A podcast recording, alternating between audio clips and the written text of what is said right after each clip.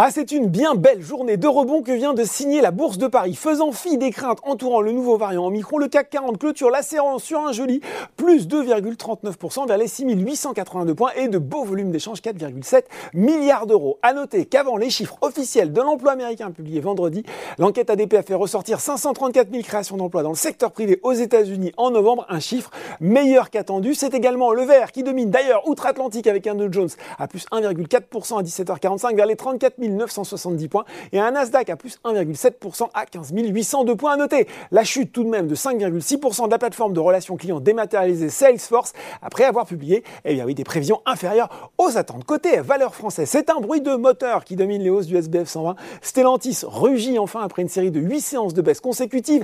Valeo l'accompagne amplifiant même sa hausse de la veille, tout comme euh, Michelin, McPhee Energy et Safran figurent également dans le peloton de tête du SBF 120. Le marché également apprécié les résultats de Soitec 3,7% au premier semestre de son exercice 2021-2022. Le bénéfice net du spécialiste de substrat semi-conducteur a grimpé de 234%, un peu plus de 74 millions. L'excédent brut d'exploitation des activités poursuivies a lui gagné 78%. Et puis, fort de ces bons chiffres, le groupe vise une marge brute d'exploitation de l'électronique d'environ 34% sur l'exercice, avec un potentiel pour atteindre environ 35%. Sur le CAC 40, ST Micro est aussi bien orienté. Du côté des baisses, partie compliquée aujourd'hui pour l'éditeur de jeux vidéo Ubisoft, il recule de 6,1% et c'est désormais plus de 45% depuis le début de l'année. L'inquiétude des investisseurs retombant un peu sur le variant Micron, cet Eurofin scientifique qui en fait les frais, plus fort repli du CAC 40 et seule valeur dans le rouge de l'indice avec Worldline. Valourec est également sous pression et l'équipementier pour l'industrie pharmaceutique Sartorius subit des prises de bénéfices. Enfin, sur le SRD Eritech, repère déjà du terrain. Hier, la biotech avait annoncé